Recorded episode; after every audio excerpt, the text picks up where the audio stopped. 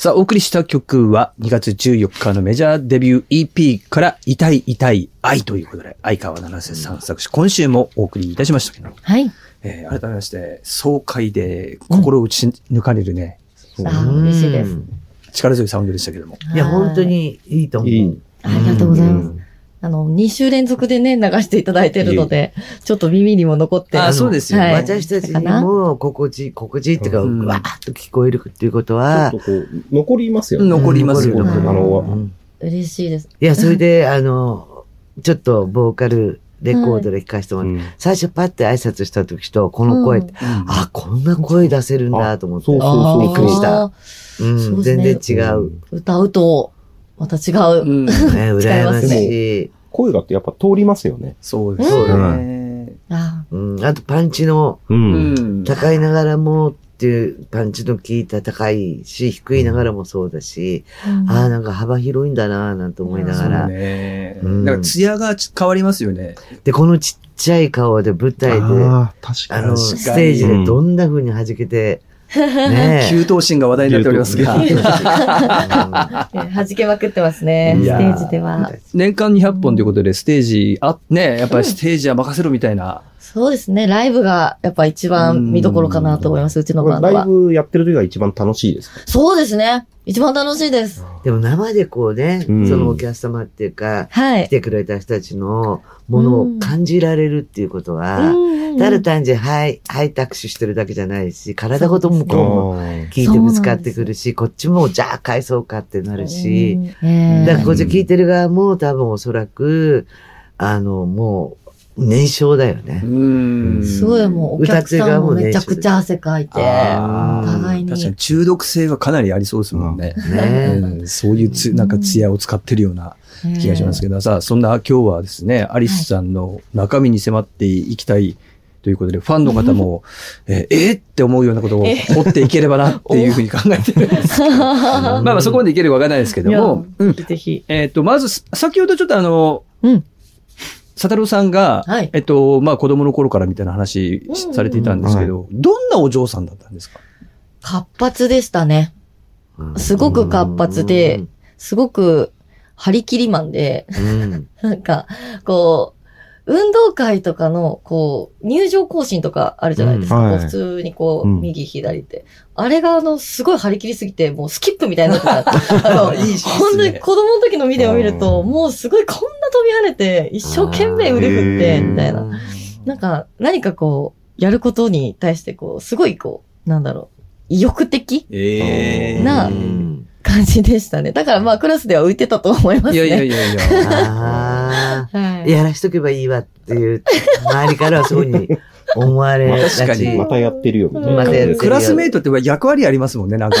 いや、だけどそういう人がいないと動かないのよ、そうそうそうみんな。そうですかねで、うん誰か一人張り切ってると、張り切ってると、あ、ってやっぱみんなついていくと手も大きく振ったりとか。バンド内でもその役割ですか？そうなりますか？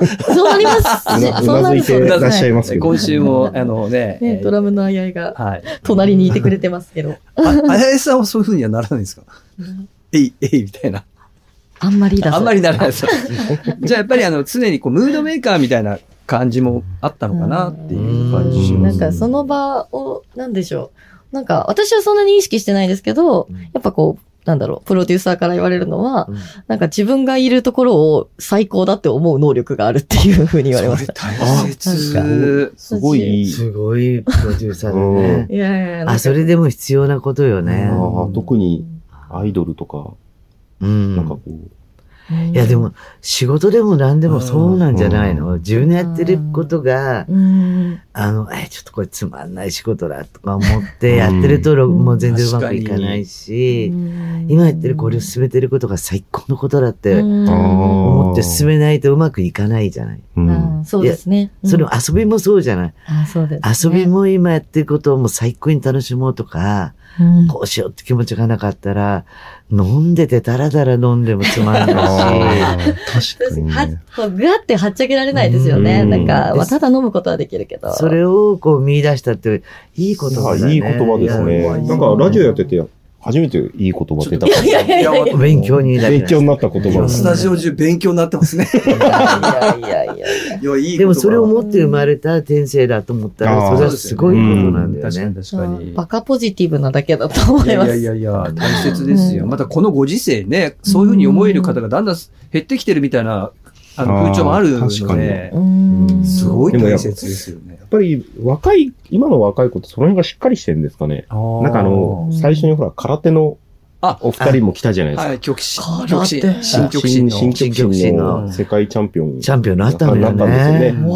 来たんですけど、そのゲストで来ていただいたんです。はい若いのにす、ちゃんと喋るんですよ。確かにちゃんと喋るって言い方変ですけど。そうね。そう、だから、うんそう、だからその時にも言ったんですけど、僕が同じ年代の時に、こんなちゃんと喋れたかなと思って。あうん例えばインタビューされて、自分の言葉でちゃんと言う。今若い子って結構多いじゃないですか。うんちゃんとし、あの、喋れる。うん僕なんかね、多分若い時に、あーとかえーとか、絶対言わなかったと思うんですよ。そうっすね、みたいな。そうですね。でも、そういう場が多いと、やはり。うんあ。ああ。じゃあ何授業の中でも子供の頃って体育とかそういうのが好きだった。きでしたね。体育音楽大好きでしたね。音楽もやっぱり好きなんだ。じゃあ歴史とかはい。国語っていうのは苦痛だったの？覚えなきゃいけない。そうですね。歴史は、わりかしうん好きだったんですけど、うん国語苦手でしたね。こんな歌詞とか今書いてんですけど。作文って言ったらもうダメ。メ作詞がほとんど確かに。ね作詞ほとんどしててすごい最初作詞苦手意識があって、うんあったんですけど、まあ勉強しましたね。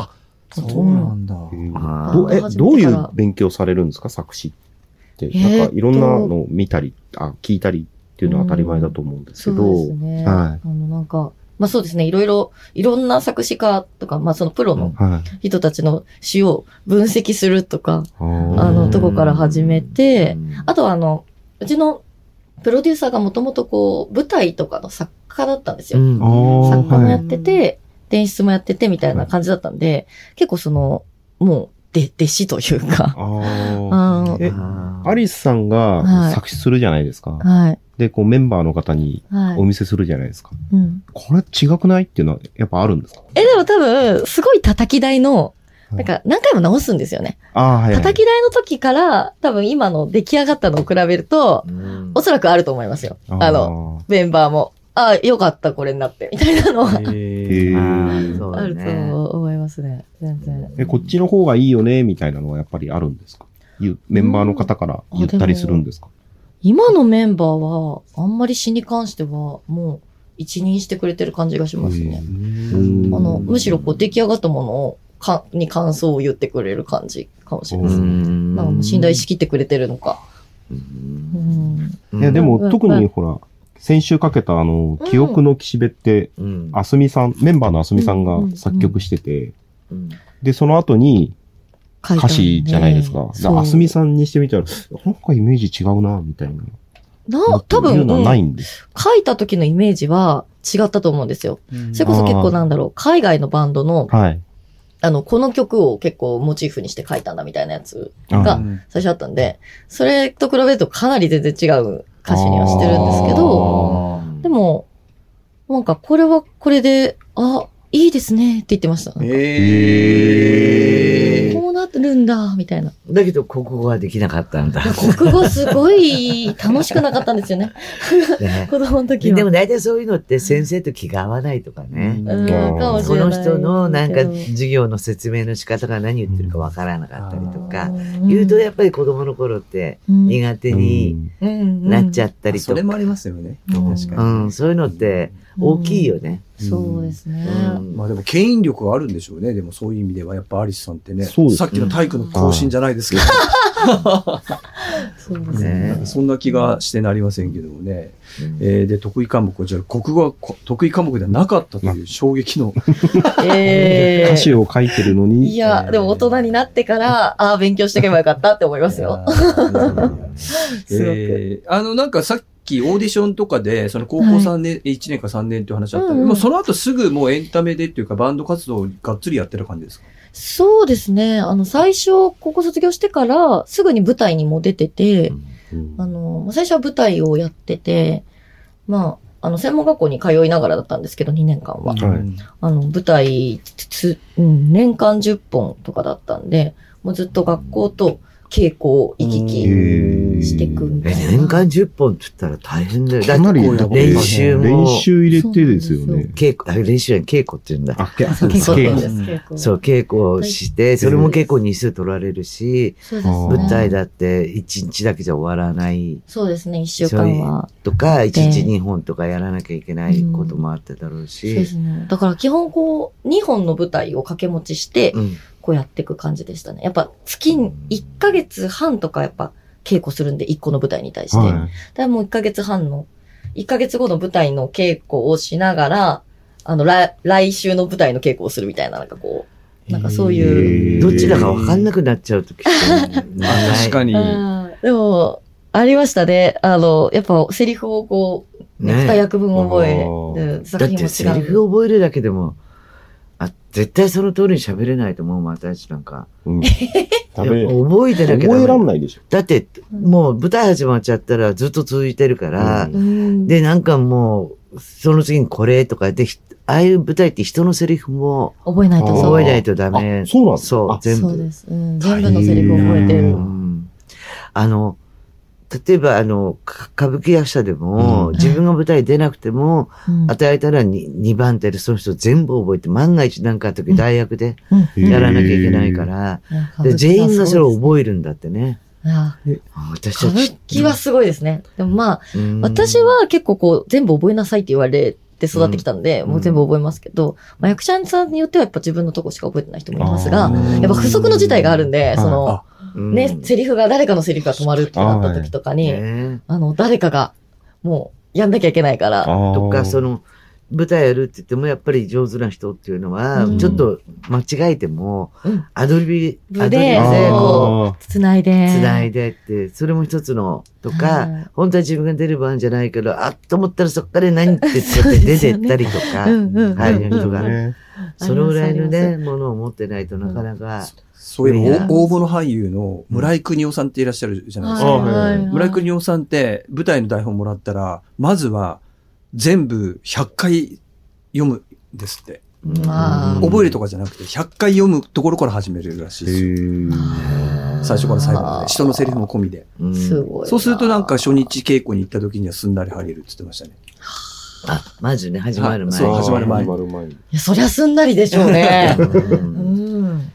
でもそれだけでも大変ね。だけど、ここダメだったの。でも歴史は大丈夫。覚えることは大丈夫。でも、うん舞台やられてて、で、うん途中からバンドもやそうられですね。て、うん、舞台をやってた時に、はいその、やっぱ舞台で言うと、だんだんこの上に上がって、役者としてこう、ステップアップしていくっていうはい。と、やっぱこう、キャパシティの大きな劇場に出るようになるっていうのが一つと、あと番手っていうのがやっぱりあって、そのうん。主人公、主役なのか、あー。2番手、3番手とかっていうう、ん。その、その番手を上げていくっていうのが、うん。やっぱこう、ステップアップ、役者のステップアップ大事だったんですけど、そうよね。やっぱこう、私が出てた舞台で、あの、タレントさんがやっぱ多かったので、うんはい。その中で言うと私肩書きが何もなかったので、今はもうリスキーメロディーのボーカルですとか、はあの、ミスフラッシュ2020ですとかうん。言えるんですけど、何もなくて、で、周りがこうもう、元 AKB とか、元アイドリングとか、元何々とか、元ミス何々とか、はい。っていう人たちばかりの中で、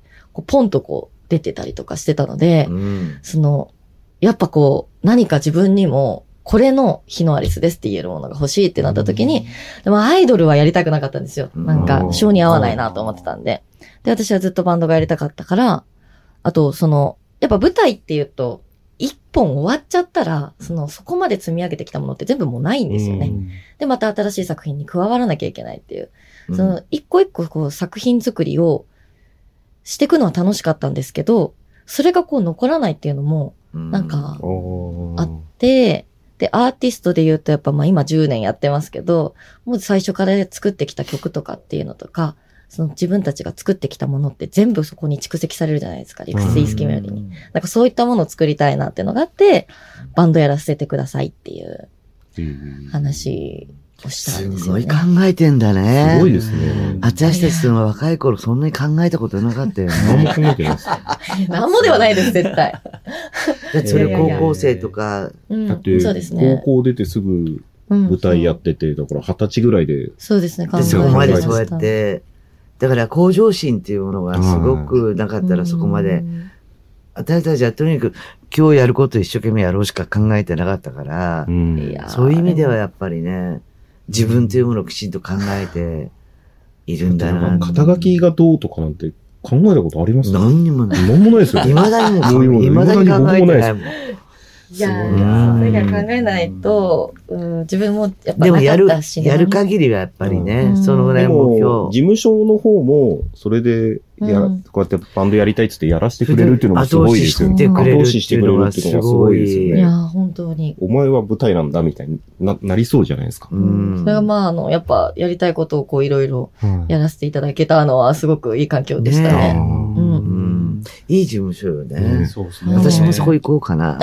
みんなでお世話になりたい。ですね。みんな、いや、最近ほら、新聞に見るとう、ん。シニアの、あの、タレントとか女優とかモデル募集とかあるじゃない。うん。ああ、そうか、これからね、4人か5人に1人は何歳以上になるから、やっぱそういう人たち向けの、うん。その、番組だったり、なんか、なんかファッション誌だったり、うん。ああ、そういうんで募集してんだな、なんてこう見るわけよ。うん。なかなかこう、それも大変な役割だとは思うんだけど、うん私もなんかこう、そういう目標を今から思ったら、ばバンドいおーバンド組みます？バンや、私声がダメだから。好き。そう、だからもう、歩いてる暴力って言われるぐらい、もう全然、もう声がもうドス聞いちゃってダメなんで、ね歌系はダメだけど、脅かし系とか、難し。い。引っ張る系とか、そう言ったらもうできるとは思うけど、バズりやっぱそうういう目標意識っていうか、向ね。上心っていうものを。やっ、ぱアリスさん常にそういう向上心と目標っていうのがやっぱり明瞭だったんだろうなって話を伺っててね。そうで、すごくいい勉強になったのやっぱり私たち、今でも必要なのよ、私たちも。それは年取っても、うん80になってもうん向上心、目目的っていうものを持たないともうボケちゃうだけだから、すごく私もでもそうう。いうありたい。ずっとこうって、若い時はまあ当たり前じゃないですか、うんでも。ずっとこうあっていくっていうのが目標ではあります。若い頃もなかったもんいね。や、こうありたい、何になりたいとか。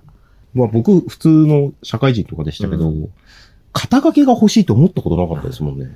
私も気がついたら社長やってるけど、社長やりたいと思ったことも、会社経営したいと思ったことも、なんか人生の波ってたまたまたまたまで、ああそういえば、そう、もそうだなん。となく、なんとなくそうなっちゃ家う。家がこうだし、みたいな。そうなっちゃったから、うんそういうなんか目的とか、よく自分は会社作りたいとか、こういう仕事したいとか、なんかいるじゃないみんな。あでもすごいな、そういう人たちと思うから、私気がついたら、なんかやりたいじゃなれないのかもしれないですよ。そういう方たちってもうそういう、ほそういう星の元の方々が。ただね、なんかね、うん。昔ね、若い頃、あの、の、ラーメン屋さんでアルバイトはいではい。してたんだけど、時給いくらなのに、いつもお店を任、すぐ任されて、なんかレジもさせられてとかって、どこ行っても必ずもう、すぐそういうポジション。一週間後ぐらいには、一週間後で、なんか出世が早いです出世が早い。でも時給は変わらない。でもなんかこうあまあまあ、性分なんでしょうね、うんそういう。から、ねやっぱこうトップになる、なんていうの、そういうふうな、器っていうんでしょうかね。運命に生まれてうんきちゃったのかな、なんていうのは。アリスさんとかは、こう、今後こう、年齢を重ねた時に、うん、なんかこう、過去を、なんつうか、振り返った時に、うん、なんか、あの時ああしとけばよかったなとかっていうのが少なそうじゃないですか。うん。うんあうんあ、そうですね。なんかありますかこれまでの。今、ちまあ全然中間地にまあも行ってないでしょうけど。まあ 人これからですけど確かにあんまりないかもしれないです。うんですよね後なさそう。悔は少ない。なさそうじゃないうんなさそう。僕らでもほら、て、それってさ、B 型の、あ B 型？ですね、B トークで。だって前しか見ないかそら今のことと先しか見ないから、あったのかもしれないけど、そのことも思ったことも全部忘れちゃってるの。えー僕結構思いますよ。本当勉強しとけばよかったなってうん思いますよ。本当に。あの、友達とかと飲んでても、本当勉強しとけばよかったよねって、大体その話で、しあの、終わりますね。勉強ってのはどういう勉強？あ要は、その、大学の時とか、大学入って、うんなんか結構、今の子は多分違うと思うんですけど、僕らの時って大学入ったらもう遊遊ぶことしかしないじゃないですか。うん。うんなんで大学で勉強しなかったんだって。うん。それが一番、あそうですね。若い時に勉強って本当に、まあでもそあれは私も思います。勉強のし、の仕方が、その例えば芸能はいやられてて、その舞台やって、うんで、そういうバンドもやってっていうの、そそれも多分勉強だと思いますし、そういうのが僕らにはなかった。そうね。そう今の話とか聞いてると、やっぱりすごいんだなっていう。さあ、ところで、うん。えー全然仕事に関係ないこと聞いていいですか？はい。お仕事以外で何をしてる時が好きですか？あんまり仕事以外のことをしないんですけすど、ごい。かお風呂に使うあーこと。リリラックスしてる時とか、趣味とか。休みの日は何してる休みがあんまりなくて、あまあ強いて言えばアニメを見てるかーな。あー。アニメとか映画とかドラマとかう、んそのし、うん、見てますかね。なん。かジムに行ったりとかそういうことはないんですか？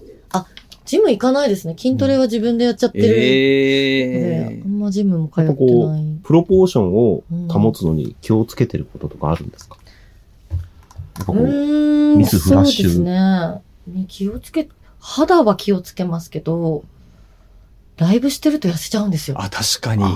そうね。それだいいよね。それだ。スポーツだもんね、あれは。スポーツライブしてると痩せちゃうので、逆に、あの、食べ物を食べるようにしてる。でも年間さ、でも200回って相当な運動量でしょ？相当。で、筋肉が衰えちゃったら、うん。あれだけのものってできないわけじゃない？激しい動きも。で、ちょっと疲れたんで座らせてくださいっつって、ロック歌ったらおかしいわけだよおかしいですね。おかしいですロッカーがね。グラ大変うん。はい。の、うん。のためにっていうなんかはしてないっていうことですか？そうですね。グラビアも、最初は、すごいなんか、どういう風に自分を売り出したらいいんだろうって。うんまあ、それこそこうなんだろう、胸がめちゃくちゃ大きかったら胸なんですけど、なんか、特になんかなかったんで、自分の中では。最初スレンダーで売ろうと思ったんで、すごい絞ったんですよ。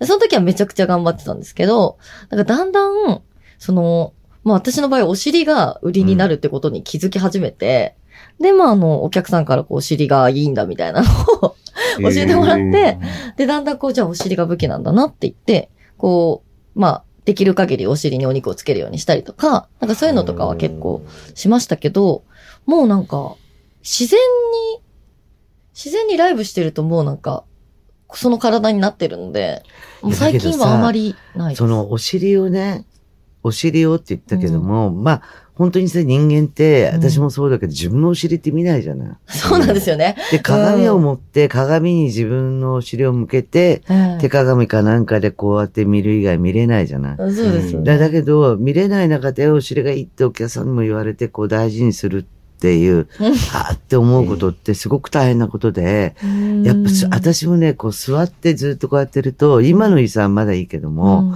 お尻にあざができるのよね、ずっと。朝は確かに気をつけてますね。うん。ねだけどこれを大事にするって、すごくそれを、うんまあグラビアでも何でも出すっていうこと。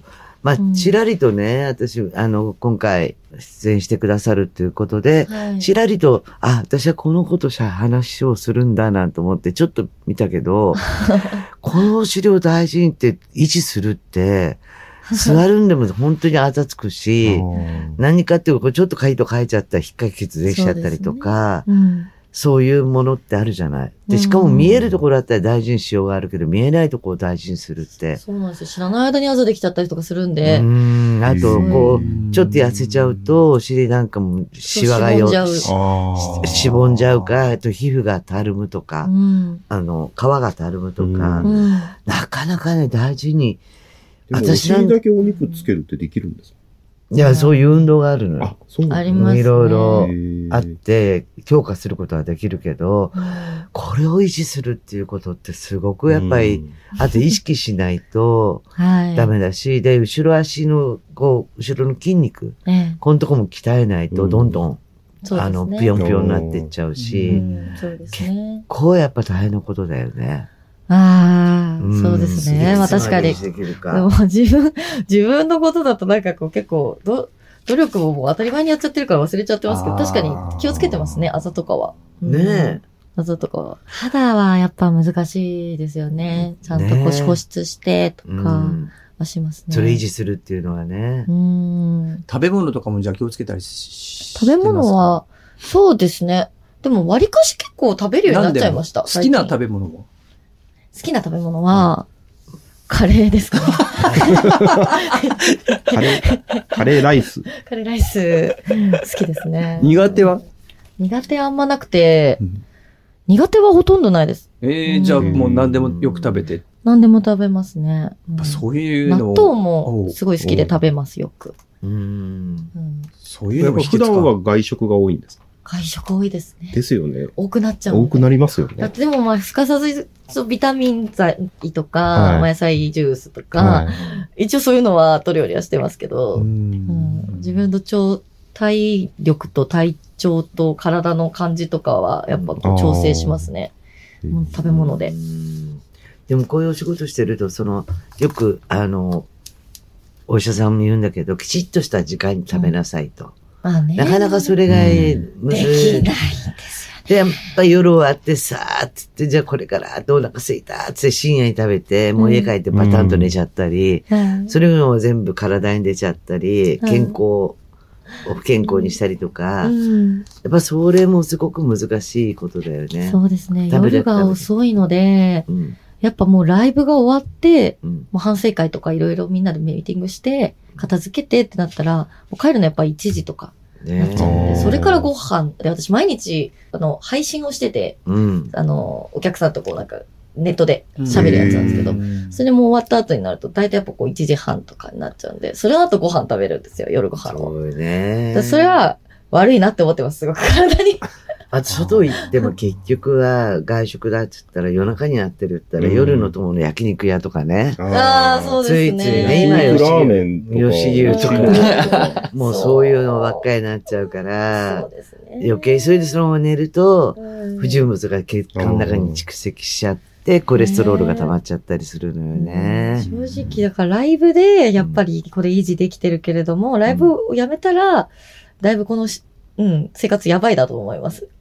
ねうん、夜遅いから、やっぱり、ご飯食べるのも。うん。うん。だから今はまあいいんだろうけど、そのちょっと悲鳴上げたら、ねその時に少し変えていった方がいいのかもしれない。うん健康維持にはうね。本当変えないとですよ。うん、で、今はこう素敵にね、体作っていかなきゃいけないし、お尻もプリンとしてなきゃいけないえーし、そうね。そういうためにはもうもりもりパクパク食べて、うん動き回った方がいいのかもしれないけどね。でも嫌いなものがね、このね、サタロスキ嫌いすごく多いの。で、まずね、トマト。トマト？とも食べれないんです。あー食べれないのトマよ。トでも嫌いな方多いですもんね。ね、なんか、うん結構変色なんです。変色でこれダメ、これダメがすごく多いの。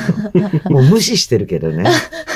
全く無視してるけど、嫌いなやつが悪いんだと。でも何でも食べれる人はすごく楽よね。嫌いなものがやっぱメンバーでもああっての残すと、大体こう食べます、メン他のメンバーが。あうんああ食べれる人かばやって。そうです。かわやってますね。うんやっぱご飯とかもメンバーの方と一緒に食べるんですか？やっぱライブとかずっとやってると。食べますね。やっぱ遠征とかでだと、やっぱこう、ね、一緒に大阪とか行くと大阪でご飯食べるあ、そう。とか。東京だけで活躍してるわけじゃない。ああ、そうですね。地方。全国だってさっきもだってすごい、3月なんか台湾ですよ。そうですね。あ来月なんか今台湾。予定ニーハオのしていただいて。世界に、ニ日ーハオ。本世界。ニーハオ、オーアイニーだけ知ってれば台湾だね。いや、いや、なんか台湾はうん。ね、あれですけど、なんか行ってみたい場所とかありますか？行ってみたい場所。うん。は、海外はそれこそあんまり行ったことがないので、あの、ヨーロッパとか行ってみたいんですけど、ヨーロッパツアーとかやってみたいの。あー。リスキーメロディーの。